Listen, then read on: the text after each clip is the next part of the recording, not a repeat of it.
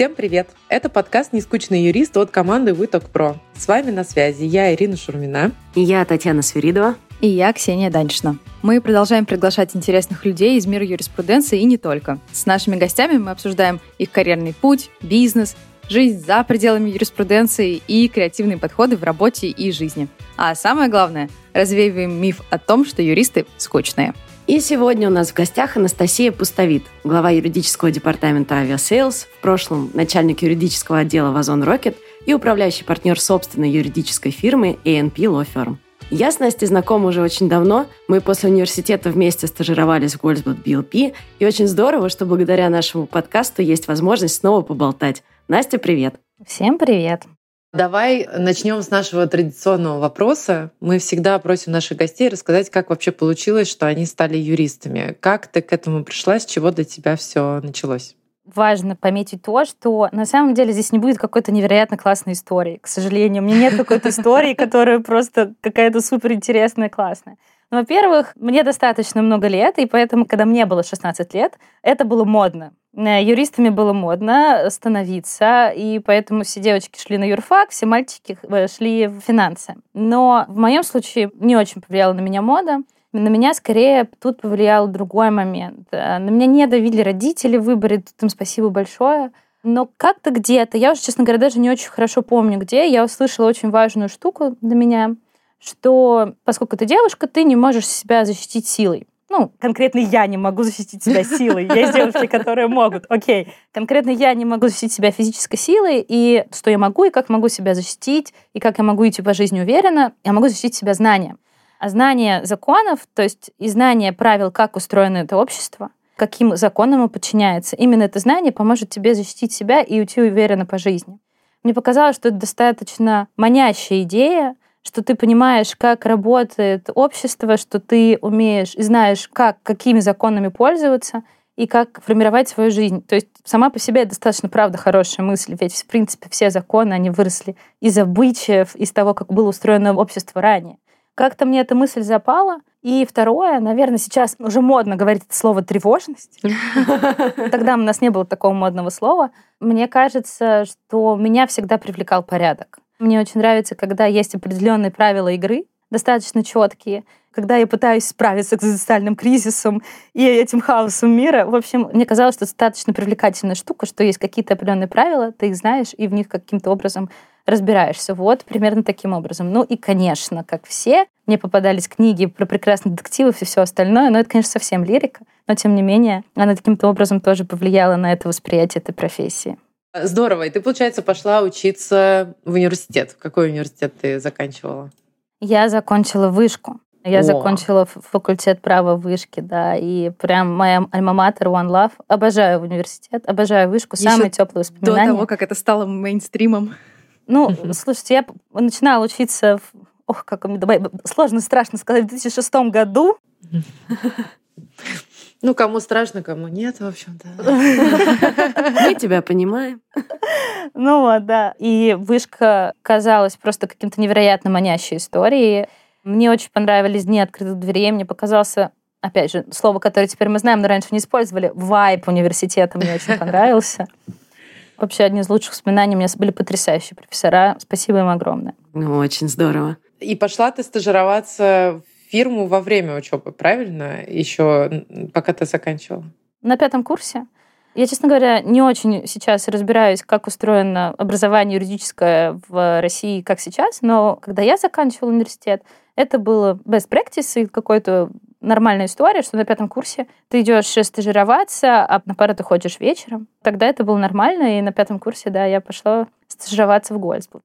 Мне кажется, сейчас ребята начинают работать и стажироваться еще раньше. Мы запустили в прошлом году бакалавриат, новый цифровой юрист, и у нас студенты на первом курсе бакалавриата уже очень-очень хотят работать. Так что, мне кажется, стажеры молодеют с каждым годом. Но мне кажется, это зависит еще от университета и от того, насколько универ поддерживает такой порядок. Потому что у нас тоже были стажеры, ребята из разных мест, и в некоторых университетах это реально, особенно если у тебя там лекции, пары, семинары по вечерам. А в некоторых МГУ, по-моему, это был, где у них пары просто full day с каким-то перерывом э, в середине, но таким, что ты не можешь за это время успеть ездить на работу работу. Но самые изворотливые всегда как-то умудряются. Это да, но тут еще знаете, какой важный момент? Просто вышки, скажу честно, до пятого курса не доживают не все. У нас было пять сессий в год. То есть это такая достаточно жесткая была всегда учеба первые четыре года. И я помню, я очень хорошо помню этот момент, когда на четвертом курсе мы приходили в учебную часть и только задавали вопрос, а можем ли мы пойти работать и параллельно учиться. Тогда это был там руководитель по учебной части, организации там работы там, и так далее. А нам сказал, боже, какая работа, дети, учитесь, вы что? Вы не сдадите экзамены, все, все терпите до пятого курса. Поэтому мы пошли в основном все, и мой курс в основном пошел, конечно, на пятом курсе э, работать. Ну, за стажировкой понятно, и я очень люблю вспоминать наш э, легендарный маленький кабинет без окон. Мы, по-моему, на одном из выпусков уже про него говорили. Он э, Кто дает толчок дружбы. Да, да, да. Он объединяет людей. И хотелось бы узнать, как строился твой карьерный путь дальше. Но мы все охватить не успеем э, к такому очень интересному поинту в карьере. Это к твоей юридической фирме. Расскажи, пожалуйста, как ты на это решилась? Что оказалось самым непростым, а что может быть, на удивление, легким наоборот? Здесь опять не будет какой-то невероятно крутой истории. Сори. Что, а, пришлось будет... много работать, да, Настя? Да. Не бывает потому что ты просто открыла фирму, все такие, ура! Забери наши деньги! Да, оказывается, нужно было очень много работать, и для того, чтобы это вообще произошло и к этому прийти, должен был произойти определенное событие. На самом деле все происходило достаточно просто. Если сделать небольшой шаг назад, то у моих э, хороших друзей в тот момент организовался стартап. Они работали достаточно много, и они стали очень-очень успешными, не смогли больше вывозить историю, которая происходила в их компании своими собственными силами. И они тогда предложили мне стать их э, Head of Legal. Head of Legal один, то есть Head of Legal сам себя. Я, в общем, э, работал так, у меня потихоньку начала образовываться команда. Из стартапа компания начала превращаться в большую компанию. Купили два завода, История РФ, э, развили много европейских направлений. И так получилось, что поскольку коллеги и ребята приходили из этапа стартапа в какую-то достаточно крупную компанию, много контрагентов на этом этапе. Это были партнеры, около друзья, не друзья, то есть это люди, с которыми где-то знакомились и так далее. Мы, конечно, представляя компанию, в которой я работала, я ходила в переговоры, э, мы обсуждали договоры и так далее. И так получалось, что если все свести как бы к одной фразе и к одному понятию, вот эти все ребята, наши контрагенты, начали приходить к моему тогда работодателю и говорить, слушай, у вас такая умная девочка работает, она так зрит в корень, а может она нам вот с этим помочь, вот с этим помочь? Я говорю, ну да, поможем, там типа сначала это было помоги по дружбе, там это наш контрагент, нам там важно и так далее. Как-то так это начало все расти, и в какой-то момент я понимаю, что я просто уже не очень понимаю, на кого я работаю. И мы сели, хорошо поговорили, поняли, что у меня на тот момент появилась и вне Давайте будем честными, у всех юристов и вне твоей основной работы у тебя какие-то клиенты есть, какие-то моменты. Я уже поняла, что у меня достаточно много всего происходит. И мы договорились с ребятами, с которыми, где я работала, мы договорились, что я уйду, открою свою компанию, они выступят частично инвесторами в каких-то моментах на первом этапе, потому что открыть юридическую компанию это не дешево, а открыть ее хорошо. Они выступят инвесторами на первом этапе, и я так попробую работать дальше. И, в общем-то, так и мы работали. Я ушла, формировала команду, заключила абонентку с компанией, с которой там, взаимодействовали, там, с другими компаниями, начали консультировать, в конечном итоге мы таким образом построили и делали свой консалтинг. А сколько народу у тебя было в команде? В пике нас было, наверное, 9. Мы супер справлялись и все было норм. Плюс мне было достаточно легко в некоторых моментах по организации, потому что на самом деле огромное спасибо Гольцбету Гольцбету. Это классно, что это было моим первым местом стажировки, потому что это была офигенная школа, потому что нам с Таней удалось э, застать очень крутых чуваков и с очень классными специалистами поработать. Ну, то есть мы работали, когда были стажерами, с людьми, которые объективно являются, некоторые из них, юридическими звездами. То есть сейчас задним умом я понимаю, что я работала это с этими людьми, они меня этому научили, я увидела их и понимала, как они работают. Поэтому с какими-то вещами я уже приходила по этому вопросу организации, там, не знаю, банально биллинговых систем, как выстроить биллинг, как выстроить взаимодействие с клиентами, как выстроить какие-то такие организационные вещи, это было, ну, это не просто, но было понятно, в каком пути идти. То есть уже в голове был roadmap и понимание, и была best practice, как это должно быть выстроено. Просто было потому, что в таких моментах, когда нужно было просто работать, ну, то есть я считаю это достаточно простым, потому что нужно просто работать, просто mm-hmm. классно делать дело, вникать в суть задачи и так далее. Что мне было сложно, и сейчас я понимаю, что меня скорее не было не сложным, а сильно меня утомляло, меня очень сильно утомляли продажи. То есть меня сильно утомляет даже не взаимодействие с клиентами, это нормально, это понятно, а продажи. Мне тяжело. То есть есть люди, которым действительно это дано, они прекрасно это делают. Мне было сложно, у меня это получалось, но меня ужасно это утомляло. Наверное, это все-таки э, приколы людей, которые были рождены в конце 80-х, что вот это последствия, что нам очень сложно многим продавать. Не личный бренд, а вот продавать услуги, давать что сложно. То есть это меня утомляло очень сильно, честно говоря. Ну а что именно? Вот давай разложим. Мне кажется, это очень важная мысль, потому что, получается, ты решилась на открытие своей фирмы, у тебя уже был какой-то пул клиентов, и кажется, ну вот, вот оно, да, ну вот все, все, что надо, оно есть. А оказывается, там еще огромный пласт работы. Ну, оказывается, я имею в виду, может, для тех, кто не работал в консалтинге или в крупном консалтинге и сам никогда не строил фирму. А вот что ты подразумеваешь под продажами? Ты говоришь, взаимодействие с клиентами, окей. Что это? Хождение по конференциям, звонки, алло, здравствуйте, меня зовут Анастасия, давайте поговорим про ваши юридические проблемы. Я утрирую, но давай раскроем. Сейчас объясню. Э, дело в том, что у меня, видимо, есть какие-то определенные важные какие-то установки с честностью. Я сейчас объясню, что я имею в виду. Я не умею, не понимаю, как многие коллеги. Опять же, я ни в коем случае не пытаюсь никого обидеть, ни в кого из консультантов. Боже упаси, простите, Господи, что я скажу дальше. Я надеюсь, вы меня поймете. Я не умею допродавать. Ну, к тебе приходит клиент и говорит, слушай, у меня вот конкретно вот эта проблема. Ты ему говоришь, да, окей, она там решается так-то, так-то, мы себе это ее решим таким-то, таким-то образом. Но здесь же самое важное, это, говорит, ага, а давайте мы вас вот здесь еще посмотрим, и давайте мы вам еще накинем работ, и давайте мы вот это вам еще дадим, и давайте мы для вас вот это сделаем.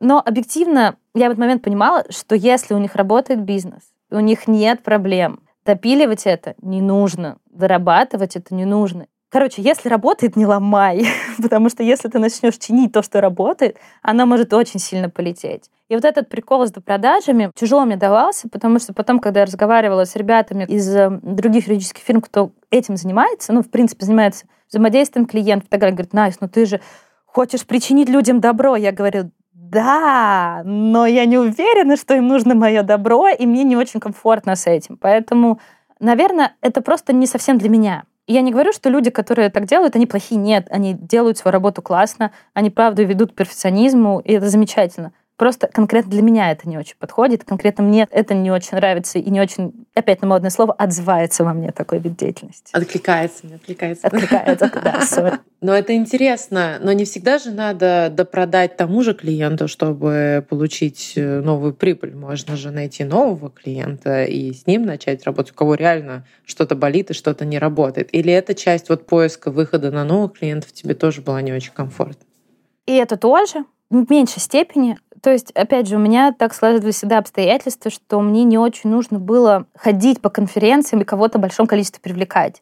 Обычно это часто работает с сарафанным радио. Тебя рекомендуют, тебе приходят и так далее. То есть обычно тебя рекомендуют, и у тебя пополняется просто твой пул клиентов и с кем ты взаимодействуешь. Что касается продаж, именно вот этих походов на конференции и так далее, для меня это тоже достаточно утомительная история.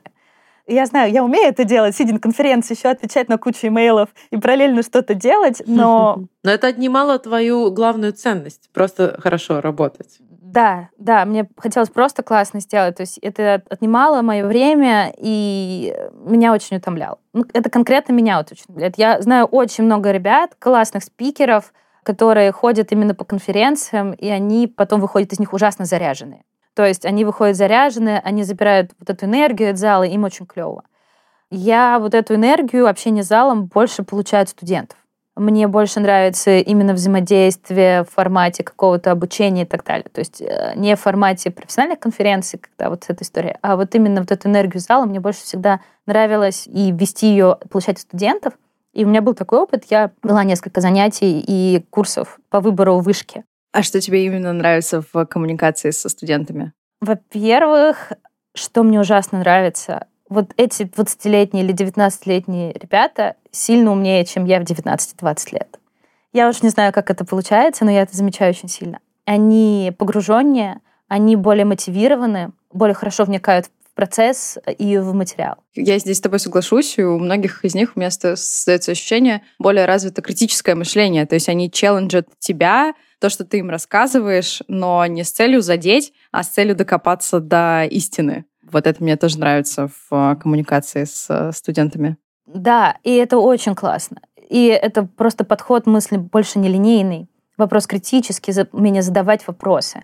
То, например, чему меня не научили в школе, меня не научили задавать вопросы. Когда мы были там молодыми, боже, нет. Короче, когда мы были детьми, а, нас не учили задавать вопросы. А это очень важно. Уметь задавать вопросы и ставить под сомнение ту истину, которую тебе кто-то пытается навязать. Нас этому не учили, и это не очень классно. А сейчас, когда я общаюсь с студентами, они задают вопрос, а зачем? Или а почему? И ты такой, а, а правда, зачем? И ты такой, блин, классно. И вот это взаимодействие с таким с фрешманами, такими с людьми с новым подходом, с новым взглядом, это очень здорово. Поэтому это очень сильно тебя заряжает. Здорово. Мне кажется, очень э, классно, что ты честно себе смогла даже не ответить, ты сама смогла проанализировать и понять, что вот это твое, а вот это не твое. Вот здесь тебя заряжает, а вот здесь не заряжает. И что далеко не каждый должен владеть своей юридической фирмой или ходить на конференции. Есть те, кому это действительно доставляет удовольствие, а кому-то доставляет удовольствие совершенно другое. Мне кажется, это очень важная мысль. Мы всегда стараемся и в рамках подкаста, и вообще на наших карьерных мероприятиях доносить всегда эту мысль, что вы себе сначала ответьте, а вам это правда нужно. Или вам просто понравилось, как это получается у других, и вы такие, ну мне вот, э, наверное, придется тоже так научиться это делать. А на самом деле вам вообще вас не драйвит это, у вас вообще другое что-то прекрасно получается. Это очень здорово. Мысль просто сюда же, к э, тому, что сказала Ира сейчас. Очень понравилась одна мысль из книги «Дело это завтра». Я, к сожалению, не вспомню сейчас сходу автора. Он сказал, вы, когда приходите в ресторан, вы из меню выбираете что-то одно или максимум два блюда. То есть вы можете рассчитать, да, сколько вы сможете съесть. И не все, что вкусное, нужно есть. То есть здесь тоже себе очень важно ответить честно на вопрос, а действительно ли оно тебе нужно, а хочется ли действительно тебе это сделать, или ты это съешь просто потому, что это вкусное. Ну и про выбор, на самом деле, еще мы общаемся с многими партнерами юридических фирм, и видно, что часть э, людей чувствует себя очень комфортно именно в выстраивании бизнеса, коммуникации с клиентами, продажам и так далее, а кто-то прям скучает по юридической работе, потому что у них не хватает на нее времени, но очень хочется. Да, это просто не для всех, Важно просто найти то, что нравит тебя. И тогда у тебя будет все классно получаться, и ты будешь на своем месте. Это очень важно оказаться на своем месте, там, где тебе будет хорошо. Поэтому мне супер классно в инхаусе. Здесь, мне кажется, мы подходим к важному выводу о том, что ты закрыла свой бизнес и вернулась в инхаус. И мы общаемся с многими людьми и очень часто э, видим, что решение о закрытии бизнеса дается крайне нелегко. Но потом оказывается это решение одним из самых правильных для человека, даже если в моменте ему это кажется не так. Ты круто поменяла направление карьеры, перешла в инхаус, у меня тоже есть э, такой опыт перехода из консалтинга в инхаус, потом обратно, потом опять в инхаус.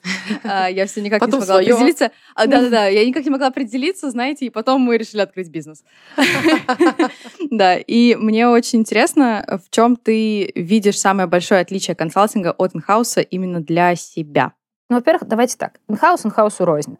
Это все очень разные возможности, очень разные истории. Я работаю сейчас в прекраснейшей компании Aviasales, вообще просто One Love.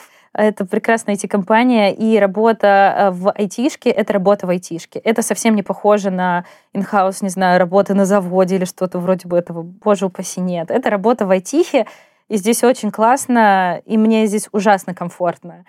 Мне нравится сейчас именно в работе инхауса и именно в айтихе то, что в инхаусе ты делаешь проект от и до. Ты знаешь его от и до. Ты видишь, как, в принципе, устроена вся эта махина компании, все процессы и так далее. Что, например, меня иногда могло смущать в истории консалтинга. То есть к тебе приходит с вопросом, ты на него ответил, а потом ты такой едешь в машине домой и думаешь, блин, а может мой клиент мне что-то там не сказал, и на самом деле мой совет-то не очень верный, потому что он мне вот этот момент не сказал, и он все круто меняет, как лучше это сделать. А здесь я вижу картину в целом, я могу ее как э, направлять, я могу ее чинить, я могу ее поднастраивать, чтобы она была в том виде, в каком она мне нужна. То есть я вижу картину совокупности, и это помогает мне принимать верные, правильные решения. Я, безусловно, хожу консультантом. То есть если какой-то точечный вопрос, у меня не хватает времени, у меня не хватает конкретной точечной экспертизы, я прихожу к консультантам, я от них его получаю, но я потом как ходофлигал его обрабатываю, понимаю, там релевантен он мне, не релевантен, и как его нужно поправить, где его нужно применить, где его не нужно применить. Но в целом вот это ощущение, осознание того, что ты видишь картину в целом, ты не в шорах, а видишь это в целом, мне это очень нравится. Второй важный момент, который тоже лично для меня очень важен, это история, то, что мне кажется, что работа в хорошей, классной компании в инхаусе очень классно профилактирует историю с юридическим выгоранием. Я не знаю, как, как все, но давайте расскажу себя. Я и многие мои знакомые, проработав юристами примерно лет 5-6, э, уходили в никуда или пытались уйти в никуда с вопросами «я больше никогда» юриспруденция это для меня, потому что юристы выгорают очень сильно. Мне кажется, и мое предположение, почему юристы выгорают, заключается в том, что вот есть, например, не знаю, столер. Столер сделал стол. Результатом его работы является стол, и он его видит. Люди за ним едят. А что видят юристы? Что является результатом их работы? Что они дают? Вот этот, какой фидбэк они получают? Явно не твой вордовский файл результат твоей работы. Да? Результат твоей работы — это то, что заработал продукт, заработал проект, он был реализован, его увидели люди, он принес пользу, он заработал денег, что ты часть команды, и что часть твоей работы является основой, в том числе одним из компонентов успеха того или иного продукта или проекта. Когда ты работаешь в классном компании, у тебя есть какой-то recognition, у тебя есть фидбэк, у тебя есть понимание, что ты часть команды, ты делаешь общее дело, это для меня лично профилактирует историю с выгоранием, потому что ты понимаешь, зачем ты это делаешь и как это выглядит в итоге. Мне кажется, когда ты в консалтинге, ты не видишь финального результата, и ты не всегда можешь видеть, вот я работал над проектом, а как людям-то он зашел, не зашел, что там с ним произошло, да, какой фидбэк, он принес там радость людям, там счастье, или что-то какой-то там, принес кому-то денег много, или решил какую-то проблему, или что-то еще, то есть ты этого не видишь. Сейчас работает э, в Aviasales, я это вижу. Да, я часть команды, и моя команда часть команды, и мы это видим, мы получаем recognition, мы работаем все вместе, и мы понимаем, что мы часть чего-то очень большого и того, кого классно, мы часть Aviasales. Это профилактирует эту историю с тем, что ты испытываешь это выгорание. Да, мне супер приятно, когда там, не знаю, ты едешь по Москве там, и видишь рекламу Aviasales или где-нибудь что такое класс, класс, я часть этого, это клево. А это у рекламных юристов, в принципе, мне кажется, большая профилактика выгорания, то, что мы с рекламным правом, с юристами в этой сфере много общаемся, и вот этот момент, что ты видишь где-то рекламу, которую ты либо согласовал, а у нас была ситуация, когда мы придумали рекламный слоган и увидели его по телевизору, и такие, мама, это я придумала. Но это очень действительно влияет на твое состояние и понимание ценности работы, совершенно точно. Скажи, пожалуйста, перед переходом в инхаус ты почувствовала, что ты выгорела? Или ты вовремя это поймала, и это было только начинающееся выгорание? Тань, я была не выгоревшей, я была пеплом, мне кажется, честно О-о-о. говоря. Опять же, мне кажется, что вот есть такие люди, которые вот, вот я из таких людей. Я вот я замечаю, что что-то идет не так, когда уже все вот со мной. Вот я вот такой человек. То есть, знаешь, есть люди такие очень внимательные к себе, такие, да, сегодня что-то не так, надо это починить. Я сейчас этому учусь отслеживать вот эти ситуации, когда со мной сейчас что-то идет не так. А мне кажется, наше поколение, в принципе, годам только 30-35 такие, о, Оказывается, это можно было отслеживать. Есть определенные темы. А потому что там, если ты не отслеживаешь, то уже совсем плохо. Нужно ловить вовремя, чтобы оставаться на плаву. Вопрос, почему нас этому не учили? Что за люди такие? Почему в школе не было предмета такого? Забота о себе. Вы знаете, у меня сейчас ребенок пошел в пятый класс, и на линейке было обращение от одиннадцатиклассников э, к пятиклассникам. И э, девочка, одиннадцатиклассница, а, говорит, вот я хочу вам дать важный совет. Вот сейчас вы, наверное, думаете, что это не важно, но это вам пригодится. Кофеин на самом деле не дает вам энергию. Он ее вам временно одалживает, а после него через пару часов будет сильно хуже. И я прям слушаю, думаю, ну, конечно, пятиклассникам это не понять. Но какая интересная мысль. Спасибо большое, девочка, что поделилась. Поэтому, мне кажется, многие такие устремленные в карьере вообще в люди, они очень долго-долго-долго работают и работают на износ, и понимают, что что-то идет не так, когда уже все реально пошло с тобой не так. Когда я уже выходила из этой ситуации, я поняла, что я, ну, я пыль, я пепел, я как бы, я хочу, как бы ничего уже не хочу. От меня ничего не осталось, вот, поэтому... Это сколько лет прошло с открытия фирмы? Три. Три года мне нужно Три было. года Три фирма, года да? мне, мне было достаточно, чтобы просто превратиться в этот и выгореть. Но фирма себя нормально в этот момент чувствовала, я имею в виду, были клиенты, были проекты, и ты такая, нет, все. Или там пошло все на спад, и как раз нужно было прикладывать какое-то огромное количество усилий, чтобы привлекать работу.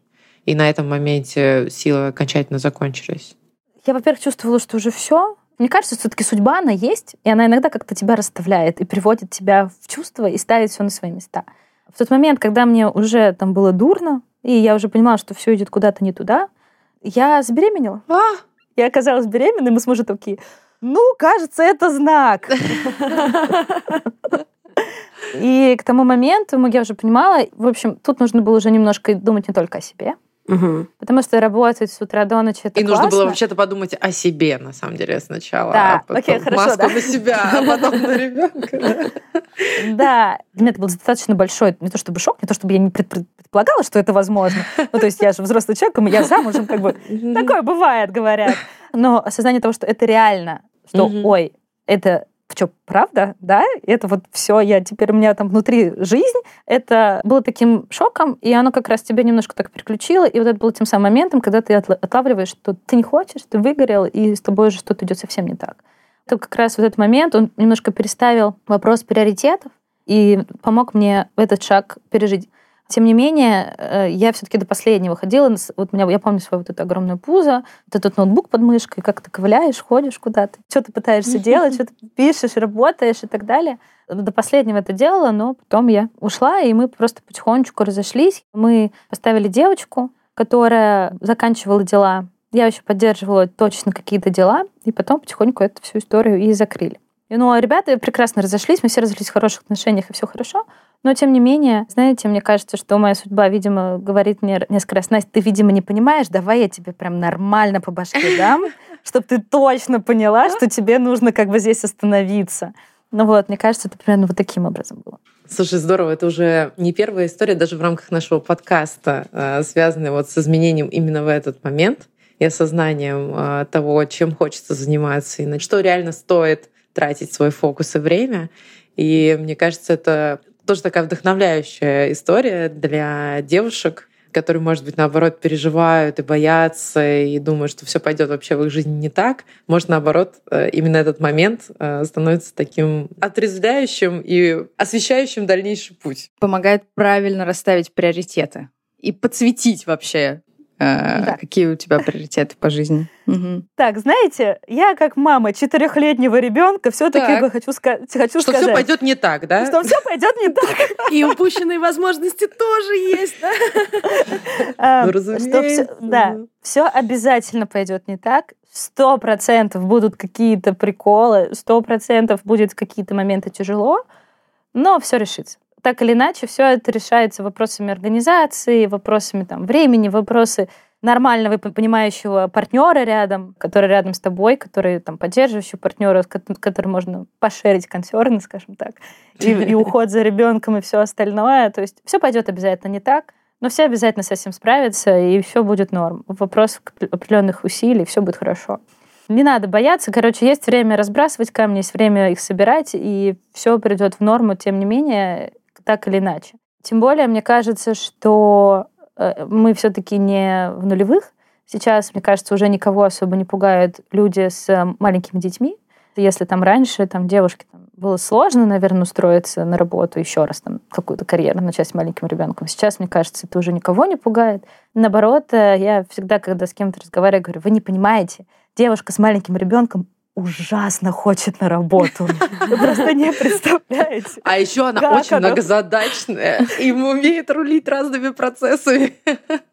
Да, она очень хочет на работу, и все все могут, все все умеют. И у нас куча примеров прекрасных женщин, которых не по одному ребенку, они прекрасно работают, достигают огромных высот в карьере, в профессии, успевают рожать, успевают там быть всем на свете, сочетать огромное количество социальных ролей, все у всех получается. Никаких преград, все хорошо будет.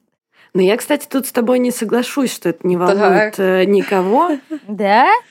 Да, и, к сожалению. И, к сожалению, все еще существует проблема, но мне очень радостно видеть, что на самом деле этот стереотип, он меняется. Просто это требует времени, но постепенно как раз а, вот такие девушки, женщины, которые активные и которые строят свою карьеру с детьми, они как раз меняют вот эти общие неправильные представления о том, что это невозможно, неправильно и так далее.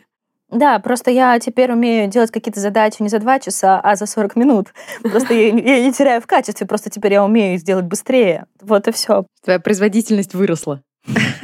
Невероятно. У нашей подруги, кстати, у нее э, ребенок, э, ему еще нет года, но вот он, он очень любит зум-звонки, потому что когда зум-звонок, он просто сидит рядом и очень радуется вот этим картиночкам в ноутбуке, ему просто вот прямо он испытывает от этого позитив, и это способ его успокоить. Ну, это классно. А у меня тоже сын любит зум-звонки. Когда так получается, что я работаю из дома, я на самом деле редко работаю из дома, потому что мы живем на Пхукете, у нас э, центральный офис на Пхукете, мне пять минут от офиса до дома, здесь очень близко, и, в общем-то, у нас классный офис на Пхукете, нам здесь очень нравится и суперкомфортно, поэтому я в офис хожу, но если иногда получается какой-то супер поздний вечерний звонок, и у меня там еще ребенок не спит, он тоже подходит, и все такие, о, Миш, привет, и все уже знают. Такой, привет, и идет дальше по своим делам. Знает, что мама работает, поэтому все окей. Здорово. Давай тогда про Aviasales еще поговорим. Э, очень интересно, у вас большая компания. Сколько народу работает в компании? Ох, я, честно говоря, уже даже начинаю теряться, сколько нас. Ну, нас становится все больше и больше. Ну, где-то человек 500, наверное, у нас точно есть. 500 человек. И все работают в разных локациях, правильно? На удаленке и еще и в разных офисах. Да, у нас вообще в компании Remote First. Это значит, что у нас в принципе удаленка. Просто Aviasales дает нам возможность где-то собираться. Мы можем собираться в офисе на Пхукете, у нас есть офис в Москве, есть офис в Питере. И я знаю, что ребята туда очень ходят и любят ходить, потому что офисы очень классный. классные. Ну, то есть это не офис, как бы офис. Мы сейчас с вами записываем подкаст, а я сижу в офисе, и я сижу в звукозаписывающей студии, потому что здесь наши ребята репетируют, у них есть музыкальная группа. Да, у Насти на фоне, мы просто видим ее в зуме, у Насти на фоне электрогитара висит такая крутая, и с другой стороны там, по-моему, какой-то синтезатор или какое-то управление звуком. В общем, да, выглядит максимально не офисно, скажем прямо. Но скажи, пожалуйста, вот офис на Пхукете, офис в Москве, в Питере, это разница 8 часов во времени? Четыре. Ну хорошо, четыре это не восемь, это чуть-чуть попроще. Но все равно, вот мы живем сейчас тоже с распределенной командой и с разницей сейчас два часа, а потом будет три часа в зимнее время. И это довольно-таки сложно с точки зрения синхронизации команды и проведения там общих встреч и так далее. Мы с Ксюшей иногда подключаемся на звонки в 8 утра, потому что у нас минус 2 сейчас от Москвы. И, соответственно, приходится как-то калиброваться и совмещаться. У вас там 4 часа разницы, причем еще люди в разных локациях. Как вы вообще с этим работаете? Вы нашли какие-то условные общие часы, куда вы назначаете общие встречи? Или каждый раз вы придумываете, как с этим быть? Как это работает? Да, во-первых, московский питерский офис работает по стандартному графику по Москве. Пхукетский офис работает, наш рабочий день начинается в 12 часов дня и заканчивается в 21. То есть по Москве? По Пхукету, а по Москве это будет, будет 8 утра. Да, ну то есть вы работаете де-факто как будто по Москве. Как будто по Москве, как будто с 8 утра, да. То есть все спорт, все дела и так далее нас все ребята делают по утрам. Ну, это и классно, все ходят утром на океан, еще куда-то купаться, заниматься делами, а потом едут в офисы. Тем более, э, как раз вот эта жара опускается в Пхукет, поэтому все в 12 начинают работать из 12 до 9. Ну, то есть первое мы нашли это часы. Мы пересекаемся более-менее, стараемся по часам. Но так не всегда работает, потому что у нас не только Москва, Питер и Таиланд. Ребята работают вообще, мне кажется, нет стран, не то чтобы нет стран мира, конечно, в Африке, наверное, надеюсь, сейчас никого нет. Но Может, anyway, в ЮАР, короче, почему там тоже Ну, в ЮАР, окей, в ЮАР. Э, ну, то есть, естественно, очень много ребят и в Штатах сейчас, где-то в Европе, и там, не знаю, в Португалии, который огромный разрыв сейчас по часам. Да, да, да, это мы. Да. Поэтому как-то мы пытаемся просто найти общие часы, Это первое. Во-вторых, естественно, мы используем все возможные технические решения, которые сейчас есть. Ну, то есть у нас там, условно, в календарях, когда ты пытаешься поставить человеку встречу, ты вбиваешь, да, его календарь, смотришь, ты видишь его рабочие часы и видишь, где они у вас пересекаются. Второе, это мы, безусловно, стараемся как можно больше быть нежны и аккуратны друг к другу, в том смысле, что мы все умеем пользоваться функцией отложенных сообщений и отправки сообщений без звука. Пожалуйста, если вы не умеете, то, пожалуйста, научитесь пользоваться. Да? Это я к нашим слушателям. Если вы не умеете, то научитесь использовать от, отложенные сообщения и отправ... сообщения без звука. Потому что, конечно, там, не знаю, у меня раннее утро, в Москве ночь, и чтобы не забыть, ты пишешь сообщение, ты всегда делай его отложенным, потому что уважаешь коллегу, чтобы его, не дай бог, какое-то сообщение не разбудило или что-то еще. Третье, наверное, это вопрос подходов. Я буду говорить, наверное, только за нашу команду, за команду Лигала. Мне, честно говоря, не очень важно, какое время человек сидит за компом. То есть э, мы не на заводе работаем, где ты отмечаешься. Как помните, я еще запомню этот момент, когда тебя еще отмечаешься карточка, сколько ты пришел на входе. Вот. Мне сейчас абсолютно все равно, сколько человек сидит э, за компом. Мы договорились, что там, не знаю, к такому-то числу, к такому-то времени будет выполнена задача. Сделает он ее за три дня, сделает он ее в последний час. Но если она будет в том качестве, в тот срок, который мне нужен, мне абсолютно все равно. Поэтому я знаю, что многие ребята как-то очень так лавируют своим временем. Не то, что вот ровно там 9.00 я открываю ноутбук, и в 6 я его закрываю. Нет, все как-то стараются разбивать свое время, управлять своим временем. Мы используем различные технические способы, не знаю, Notion. Я очень люблю Notion, это просто моя любовь, я обожаю Notion. Могу рассказать бесконечно его функции, сколько там всяких прикольных тем есть. Недавно искусственный интеллект там появился. Мы просто в Notion ведем э, большой список и перечень наших задач в таблицах и так далее. Мы просто договорились, что мы там обновляем. То есть мне не нужно писать никому ни в команду и спрашивать, так, а что по этой задаче, а в каком состоянии нет. Я просто открываю Notion и смотрю, что там по этой задаче, потому что мы договариваемся, что мы всегда обновляем статусы либо автоматом, там, через жиры и так далее, подтягиваются статусы, либо как-то иначе, мы просто держим друг друга в курсе, то есть используем технические решения. Ну и в конечном итоге мы все время просто стараемся под друг друга постраиваться. Вот, например, конкретно моя команда. Я одна на Пхукете, а все остальные у меня кто-то в Москве, кто-то в Грузии, кто-то сейчас в Нидерландах. Поэтому мы так везде раскиданы, но мы просто стараемся найти эти часы и быть аккуратны и внимательны друг к другу. Вот как-то таким образом, и вроде бы как очень неплохо получается. Слушай, а у вас есть какие-то командные встречи такие вот? Взяли и все собрались, прилетели на Пхукет, и вы вместе там устроили ретрит на выходных? Или в Москву, или еще куда-то? Или такое не практикуется? Ну, во-первых, мне кажется, ковид и вообще все очень как-то все это а, сделано чуть-чуть более свободными, что ли. Во-первых, мы все постоянно летаем. Я много летаю. Я летаю там, э, я сейчас в Таиланде, там, летаю в Россию, встретиться с командой, побыть в российском офисе. Мы, мы во-первых, все, все очень много передвигаемся. И это норм, и как раз из-за того, что ремонт дает нам возможность передвигаться. Особенно для людей, у которых там, не знаю, нет детей и все остальное, это вообще просто... Они вообще постоянно... Я, я удивляюсь, когда разговариваю с кем-то. Ты сейчас где? Ой, а я там уже вот там-то. Ну, как бы окей. Плюс у нас есть мероприятия, которые, э, спасибо нашим чудесным HR делают, да, то есть у нас есть день рождения компании, Новый год и много вечеринок, там летний слет и так далее. И есть локации, в которые мы предлагаем собираться людям, и люди в разных локациях собираются по-разному. Ну, то есть, например, у нас был э, летний слет, и он был э, в Питере, на Пхукете и в Тбилиси, потому что Тбилиси очень удобная локация для части европейских ребят. Хотя я живу на Пукете, я была на питерском слете, потому что я в этот момент оказалась в России. Просто к какой локации ты оказываешься ближе всего в момент? Классно. Ну да. Вообще э, очень нравится мне. В ту локацию ты приезжаешь. У нас есть у некоторых коллег э, прям фишка, они посещают все мероприятия одновременно, э, одинаково, просто сало слеты у нас на летние проводили в разные даты, в связи там с площадкой, с погодой и так далее. И у нас вот есть люди, которые посетили, успели посетить Пхукет, Питер, и вы успели Тбилиси посетить. Э, вот, просто летали и пытались посетить все локации. Не знаю, получалось ли там все сразу, ну, по две точно люди захватывали. Классно. Супер. И поэтому так вот все как бы перемешиваются. Но и, конечно, жизнь на Пукете — это тоже такая штука важная касательно каких-то ретритов и так далее. Таиланд и Пхукет очень русский остров, да, здесь очень много русских, очень много русских магазинов, очень много всяких историй, связанных там на русском языке и так далее. Но все равно это не совсем понятная культура для нас, так в целом тайская, да. Поэтому ребята, кто живут на Пхукете, очень стараются держаться вместе. То есть у нас очень много всяких активностей, там, не знаю, стендапов, у нас внутренних наших стендапов, наших внутренних бинго, квизов и так далее. То есть наша команда Чарк всячески нас развлекает, и создает определенное наше внутреннее комьюнити. Поэтому нам, ребятам, здесь супер не скучно. И что-то все время происходит, какие-то мастер-классы и все остальное. И что, Настя, любой может переехать э, на Пхукет? Компания как-то помогает э, релацироваться? Да, вы можете переехать на Пхукет, подается заявка через HR, HR смотрит, там должен, по-моему, пройти испытательный срок, я, честно говоря, не помню. Но, вы, но человек может приехать на Пхукет, но это не для всех, то есть это твое пожелание. Мы тебе поможем здесь с документами, мы там оформим тебе все, чтобы ты здесь мог легализоваться, но, чувак, ты как бы мы оплатим тебе первые две недели в гостинице. Угу. Это уже много, на самом деле, да. переезда. Угу. Но дальше, да, как бы самый. Но дальше ты ищешь, да, квартиру.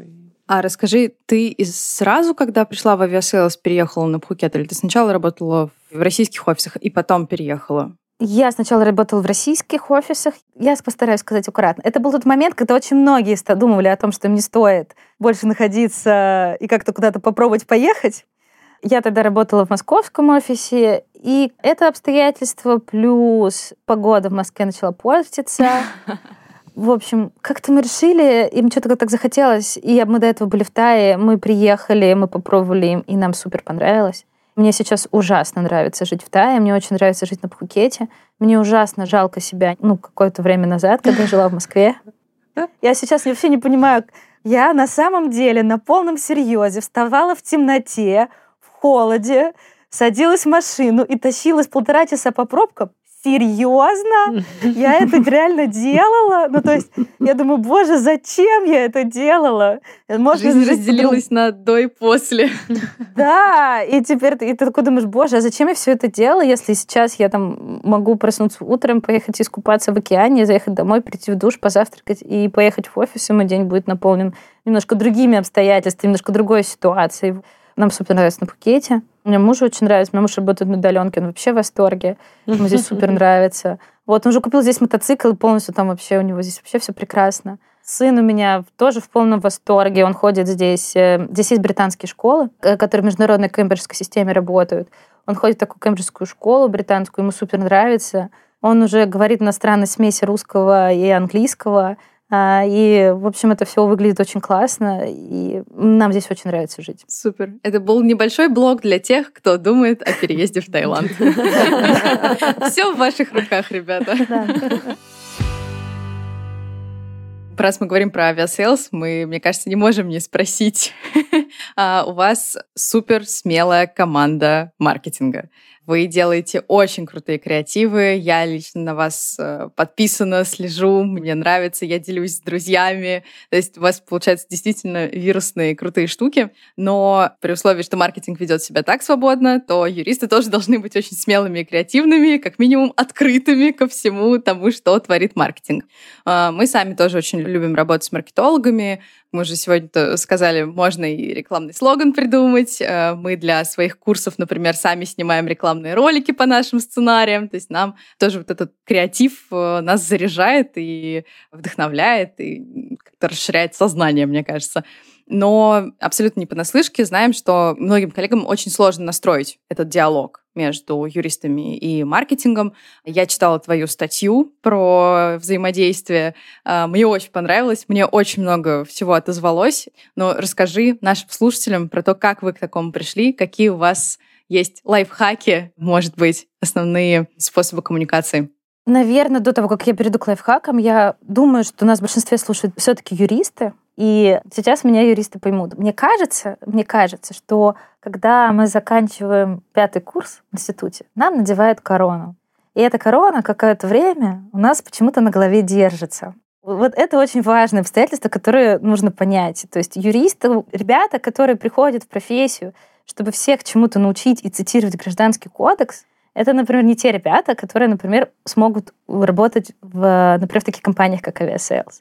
Мы сюда приходим делать общее дело, и мы заряжены на общее дело. И то есть, когда к нам приходят маркетохи с какой-то идеей, мы действительно хотим, чтобы она была реализована. Нам не нужно самоутверждаться за этот счет, типа, мы сейчас все, все запретим и расскажем, как классно мы знаем закон о рекламе. Как бы нет, мы хотим действительно помочь, Поэтому мы обсуждаем идею, мы разговариваем, и иногда так бывает, что когда ты разговариваешь с ребятами, ты понимаешь, что на самом деле они хотят, и это можно немножко изменить по форме, и это уже влезет в рамки закона, и будет все прекрасно. Общая установка. Да, общая установка, то есть общая установка, вы как бы должны хотеть, чтобы это реализовалось, они должны хотеть цитировать всем ваши прекрасные знания законодательства и правоприменительную практику. Вот как бы здесь вопрос, вы должны реально хотеть делать это общее дело. Настя, можно сейчас я тебя спрошу? Просто мы видели в нашем сообществе рекламное право вакансию от Aviasales. Я так понимаю, что вы ищете сейчас к тебе человека. Вот это как вы проверяете на собеседовании? Но это же тестовое задание письменное не покажет. Э, да? Ну, может, покажет в какой-то степени, но это же какой-то вайп-чек должен быть на уровне химии и психоэмоциональной какой-то составляющей. Как вы это проверяете? У нас очень крутые рекрутеры. Они очень четко, еще на первом собеседовании, могут говорить с людьми и видят это, и видят какие-то вещи. Ну, то есть иногда, когда мы ищем людей, рекрутмент приходит ко мне похихикать и рассказывает какие-то вещи, что, ну, там, например, собеседует юрист, он говорит, а у меня будет отдельный кабинет? Серьезно, чувак? Это первое, что ты спрашиваешь на собеседовании. Это in-house, да? In-house рекрутмент. Да, да, у нас очень классная команда рекрутмента HR, которые еще на первом собеседовании могут э, разговаривать с человеком, понять, он как бы в Aviasales не впишется, потому что это не для всех. Айтишка — это не для всех. Нужно быть достаточно свободным, говорить на том языке, чтобы тебя понимал бизнес и так далее. Поэтому это не наша заслуга, это делает наш рекрутмент. Круто. Возвращаясь к теме маркетинга, у нас еще выстроена история с legal-партнерами в команду. У нас, в принципе, построен так legal что компанию разделена на определенные бизнес-сегменты, у нас за каждым бизнес-сегментом закреплен юрист не в качестве как юрист какого-то сегмента, а как legal-партнер. Он так и называется у нас, legal-партнер, не юрист корпоратив, а legal-партнер конкретного направления. И, соответственно, что это решает? Это решает вопрос единого окна, то есть маркетохам не нужно бегать по всему лигулу искать, кто же им поможет с их задачей. Они приходят к конкретному человеку, к Никите Соловьеву. Они к нему приходят, конкретные задачи, с конкретными вопросами. И второе, что это решает, это концентрация компетенции. Том смысле, что Никита достаточно долго работает, достаточно много всего видел, и какие-то вещи ему даже не надо лезть проверять, он ответит тебе сходу, потому что он это уже когда-то видел. Ой, я пользуясь случаем скажу, что Никита будет выступать у нас на конференции «Рекламное право» 18 октября, и мы супер рады того, что он как раз будет рассказывать про коммуникацию между юристами, маркетингом, и как раз с этим опытом тоже поделиться, потому что вы, конечно, делаете какие-то супер нестандартные штуки, которые многие не решаются, это здорово. Да нас самих это ужасно драйвит. Э, ребят, ну давайте будем честными. Сделать татуировку с рекламой Дани Поперечному, ну come on, это же реально классно. И главное не добавить туда еще такой legal под звездочкой, да? Да, да, да. На пятку куда-нибудь. Да. Да, ну это реально классно. Ребята приносят нам классные какие-то задачки, классные какие-то проекты, поэтому это очень здорово. Итак, э, с legal-партнером мы разобрались, да, это важное обстоятельство. Наверное, не скажу ничего нового касательно матрицы рисков. Мне кажется, весь legal, в принципе, чуть-чуть знает или так или иначе работает по этой истории. Мы просто один раз ее составили, отловили самые ходовые кейсы, их разобрали по матрице рисков, их расставили, и, в общем-то, все понятно. Мы ею часто пользуемся. Еще важное обстоятельство то, что мы супер в контакте постоянно вместе. То есть у нас Legal ходит на демо-маркетинг, мы общаемся, разговариваем. Достаточно много, мы пытаемся обучать ребят, то есть рассказывать им нормальным языком, что, ребят, так можно, так нельзя, почему можно, почему так нельзя, а что из этого, как из этого выйти из этой ситуации. Мы ходим и рассказываем всякими презентациями, составляем чек-листы и так далее. То есть ребята и маркетохи так уже что-то знают, и знают достаточно много, им даже к нам приходить не надо, они так знают, что это получится, это не получится. Ну и, наверное, еще я очень не люблю, когда юристов делают печатными машинками. Я очень стремлюсь к тому, чтобы у нас в лигалдепе любые истории, которые так или иначе стандартные и повторяющиеся, они всегда убегают в шаблоны. И есть, есть какие-то вещи, которые мы даже не смотрим. Ну, то есть мы используем там жиру, с, там, с дакзилой в определенной интеграции, и у ребят там заложены шаблоны, они к нам даже не попадают. Ну, то есть ребята знают, есть определенные параметры, они заводят эту систему, у них получается готовый док, мы даже этот док не видим. Потому что такие вещи нужно просто уносить, потому что иначе мы будем столько сидеть и маленькие документы писать, и, в общем, в этом нет смысла. Юрист не печатная машинка. Вот примерно таким образом мы стараемся это все порешать. И кажется, ничего. Кажется, работает. Классно, спасибо. У нас э, есть традиция. Мы каждому нашему герою в подкасте задаем вопросы в формате Блиц. Это короткий вопрос, короткий ответ. Ты не знала, какие вопросы мы тебе зададим, поэтому это сюрприз. И они, э, прежде всего, нужны для того, чтобы немножко тебя раскрыть не просто как юриста, как главу юридического департамента и так далее, и так далее, а просто вот тебя, Настю. Давай вот сейчас попробуем это сделать. Не переживай, они хорошие, добрые. Кошмар. Ну ладно, окей, хорошо, давайте попробуем. Первый вопрос. Что бы ты посоветовала себе пятилетней давности? Успокоиться, все будет нормально. Это как раз Это еще ковида не было. Да. Но была фирма, да, тогда, получается. Успокоиться, все будет нормально. Хорошо. Какой твой самый главный талант? Договариваться. Я очень хорошо э, умею договариваться там, где мне это нужно. Мне кажется, я могу и со столом договориться, если это очень нужно. Это очень ценное качество, особенно при эмиграции. Это вообще потрясающе. Какую книгу ты порекомендуешь прочитать каждому? Это не очень хороший вопрос, потому что не бывает таких книг, мне кажется, которые нужно прям каждому прочитать. Большинству. Книга — это вопрос суть вкуса, потому что я отношусь к книгам mm-hmm. как к pleasure, то есть она должна доставлять тебе удовольствие. Mm-hmm. Окей, можешь назвать книгу, которая доставляет тебе удовольствие. Я обожаю фэнтези. Читайте хорошее классическое фэнтези. Как «Властелина колец» прочитайте хоть раз. Не смотрите фильм, прочитайте его. Это потрясающе. Классно. Супер. Так, теперь мой любимый вопрос. А если бы ты могла обладать какой-нибудь суперспособностью, то какую бы ты выбрала? Любую. Ой, я смотрела в детстве «Зачарованных». Да, и Пайпер умела останавливать время. Я хочу уметь останавливать время, и э, не то, что оно мне для чем-то нужно. Я просто тут недавно поняла одну очень классную штуку, что я очень-очень часто счастлива. Но когда я, блин, счастлива, я этого не замечаю. Я вот очень хочу научиться чувствовать этот момент и восстанавливаться, его на себе фиксировать, что, блин, я сейчас счастлива, потому что вот это очень классно. Я хочу уметь останавливать время. Да, конечно, я бы хотела еще очень много успевать, побольше в жизни, все остальное, но, тем не менее, я очень хочу останавливать время, чтобы да, я сейчас счастлива зафиксироваться и уметь в этот момент отловить. Остановить мгновение — это прекрасно. Да, вот это. Ну, Класс. пусть у тебя получится фиксироваться как можно чаще, потому что счастье, правда, нужно ловить и замечать, что оно вот оно здесь, а не где-то там потом. Когда-нибудь, да, если все удастся. Ну, давай еще немножко помечтаем. И такой последний вопрос. Опиши свой идеальный отдых.